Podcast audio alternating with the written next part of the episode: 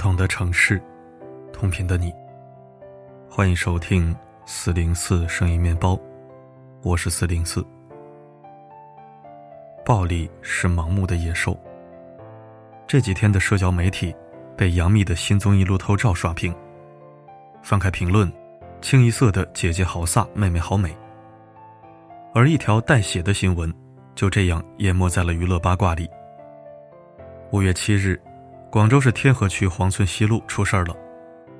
从网传视频中显示，一名几乎赤身的男子在大街上当众殴打一名女子，期间女子被一次次抓起衣服，又一次次被重重摔下。一个是满身横肉的大汉，一个是丝毫没有还手之力的女孩。男女体力悬殊是不争的事实。他想逃，却怎么也逃不掉。女子一边呻吟。一边不断求饶，他身上的血淌了一地，浑身上下没有一处不是擦伤。然而身上的伤痕还不是致命的，更令人难以置信的是，他的头上竟然还插了一把刀。这已经不是简单的殴打，这分明就是谋杀。可你能想象吗？事发地点不是什么偏僻的角落，是闹市中心。整个过程中也不是没有人目睹，恰恰相反。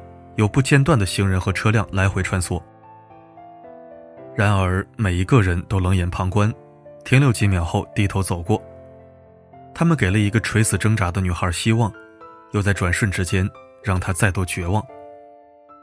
光天化日，同胞被打，女孩受辱，这样荒谬的一幕，活生生发生在眼前。难道就没有一个人想要上前去制止吗？我相信一定有。只是这种对状况的未知，让他们不敢轻举妄动。别忘了，两个人都衣不蔽体，关系肯定不一般。也正因为如此，这样一起恶劣的刑事案件被轻飘飘地认定成了家务事儿。潜台词是，人家自己家里的事儿，哪轮得着外人插手呢？这三个字像一把悬于头顶的达摩克利斯之剑。旁观者被这三个字劝退，受害者。则生活在水深火热之中，而这仅仅是家暴案件中的冰山一角。就在广州女子被暴打前几天，网上还有一条新闻：网红徐大宝称被家暴。徐大宝是谁呢？演员，百万粉丝的网络主播，小有名气的电商达人。从今年四月二十二日开始，徐大宝多次在社交平台发声，指控丈夫贾某清家暴。家暴的理由很可笑。第一次是丈夫贾某清单方面的意向，质疑妻子对婚姻不忠。第二次是在家里有人做客的时候，徐大宝不小心拉上了窗帘，被丈夫以不给我面子为由殴打。第三次是两人在外地旅行期间发生口角，小吵小闹上升到武力冲突。而最后一次，也就是舆论风波最大的这一次，丈夫暗示妻子与外人有染，对婚姻不忠。从徐大宝晒出的伤情照片和医院诊断证明来看，情况非常严重，满脸淤青、眼颊肿胀、耳膜穿孔。很多时候，照片给人的冲击力是巨大的，这样的一副惨状，很难不令人愤怒。就在网友一边倒的同情他时，徐大宝的丈夫发声了，一场夫妻对峙大戏就此开演。上来先卖惨，贾某清称。妻子三番五次借此事炒作，博取流量，对自己的家人、朋友、员工都造成了影响。至于对自己打人的事情，贾某清倒是承认的很痛快，但那是有原因的呀。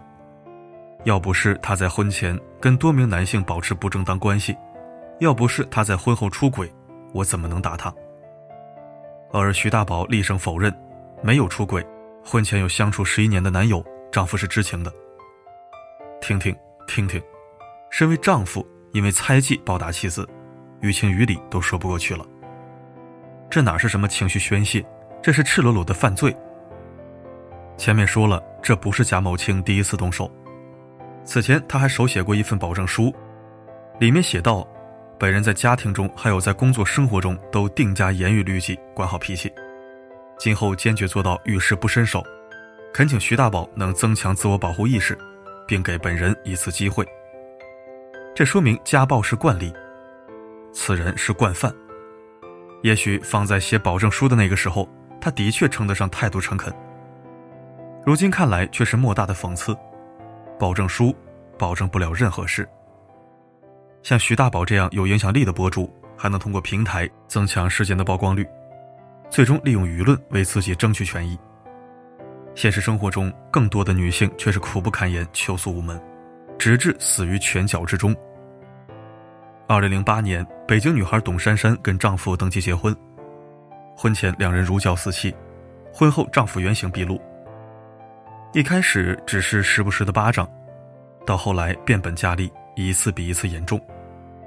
二零零九年八月五日，那是董珊珊噩梦般的一天，丈夫一直把她从门外打到门内。送到医院后，董珊珊的内脏损伤严重，多个器官功能衰竭，治疗了两个月，抢救无效去世。这一年，她才二十六岁，距离领证结婚才短短十个月。太阳底下无心事。二零零二年三月三十一日，一桩案件震惊全网：安徽淮南的一个二胎妈妈跟丈夫发生争执，本来只是拌拌嘴的事情，谁知丧心病狂的丈夫。竟然当着八岁女儿的面狠狠殴打妻子。九年婚姻朝夕相伴，夫妻情分止步于丈夫的铁拳之下。妻子被殴打至心跳停止，陷入昏迷，送至 ICU 病房五天后，依旧没能挽回生命。发现了吗？这些年关于家暴的新闻只多不少，从广州街头女子到徐大宝，从被前夫纵火烧死的拉姆。到嫁给诗与远方的马金鱼。无论身份如何，无论是高知女性还是底层人民，在家暴面前，都是一样的手无寸铁，逃无可逃。我知道绝大多数人对受害者抱有同情，但一定还有很多人怒其不争。为什么第一次家暴的时候你要原谅他？为什么只有你被家暴，自己就没反思过吗？别着急，一个一个来说。有人天生喜欢挨打吗？答案肯定是否定的。那些遭受过家暴的女性，哪一个不是拼了命的想要挣脱魔爪？但逃得了一时，逃得过一世吗？如果对方拿着自己的家人朋友的性命来要挟，如果逃跑换来的是再一次的变本加厉，又该怎么办呢？他们哪里是心甘情愿原谅，分明就是不得已而为之。第二个问题就更荒唐了。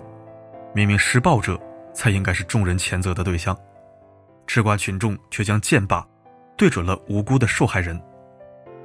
二胎妈妈被暴打致死的新闻里，他们说：“孩子妈妈做了什么才能让爸爸这么绝情？”广州女子街头被打的新闻里，他们说：“女人有时候也要检讨一下，换个角度看，可能是男的被女的伤得很深也说不定。”网红徐大宝被殴打的评论区里，他们这样说。打你肯定不对，但是你婚后还出轨，只能说自己造孽自己扛。多可笑啊！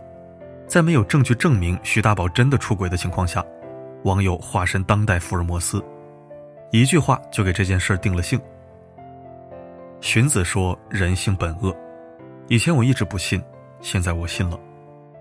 如果说拳头是留给受害女孩们的第一道伤疤，那这些毫无根据的揣测。就是烙在他们心底的身甲。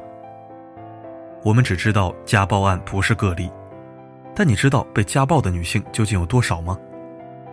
妇联曾经出具了一份数据，上面显示，全国约百分之三十的已婚女性曾经遭遇家暴，平均每七点四秒就有一名女性遭受丈夫殴打。坦白说，看到这样的数据无比痛心，我无法想象，当我们畅快的聊理想、聊未来的时候。有一群姑娘，她们正鼻青脸肿地趴在地上。我更无法想象，当某一天我有了自己的孩子，当我的女儿也变成了那些数字里的一个，我又该多么后悔，此刻没有替他们发声。看过房思琪的初恋乐园的朋友，应该还记得里面有一个叫伊文的女邻居，她遭遇家暴后皮肤淤青，一年四季都穿着高领长衫，但她不讲。身边的人就假装不知道，而在我们身边，这样的伊文还有很多。人可以眼盲，但绝不能心瞎。也许我们可以做些什么的。我想告诉正在看这篇文章的你，如果你正在经历家暴，不要再咬牙忍着。家暴只有零次和无数次，不要对他心存幻想。只有寻求帮助，相信法律，才能彻底摆脱阴霾，迎来新生。如果你正在目睹一场家暴，不要再事不关己，那不是别人的家务事，那是我们必须要制止的犯罪行为。最后，我想请你转发此篇文章，让更多人看到，因为那不光是在拯救别人，那也是在拯救我们自己。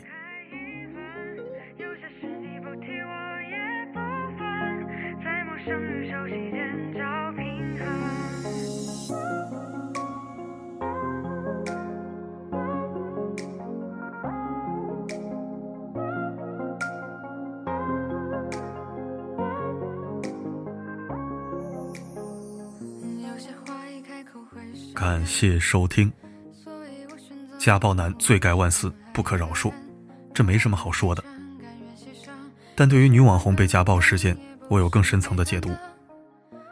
其实我觉得，他们的矛盾根源还是因为女方有过一个十一年的前男友，相处那么久的恋人，几乎跟结过婚没什么区别，差不多亲情都有了，所以家暴男总也迈不过那道坎。想起来种种细节，就会产生猜忌和憎恶。但他又是一个很拧巴的人，既然接受不了女方的过去，又为何与她结婚呢？想法那么多，还不放过自己和对方，这不是自讨苦吃吗？想通了就写保证书，想不通就动手打人，典型的心理扭曲。可怜之人必有可恨之处。而女方作为受害者，其实很无奈。自己明明没做错什么，却总是无法做到让男方释怀和放过，一直忍耐着没有离婚。我想也是因为觉得自己有所亏欠，可是这种亏欠，纯属子虚乌有啊！他明明是坦白过从前的，一个拧巴又扭曲，一个矛盾又无力，凑在一起，必是灾难。希望徐大宝和家暴男早日各离，好聚好散。好了，今天的分享就到这里。我是四零四，不管发生什么，我一直都在。